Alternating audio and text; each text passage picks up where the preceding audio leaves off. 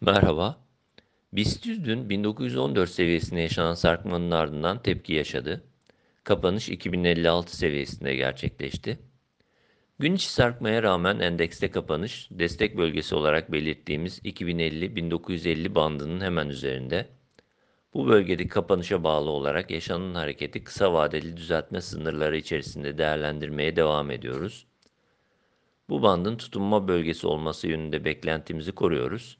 Bununla birlikte beklentimizin aksine 1950-1915 bandının altına inmesi durumunda düzeltme eğiliminin daha belirgin hale gelmesi ve bu defa 50 günlük ortalama bölgesinin gündeme gelmesi muhtemel olabilecektir.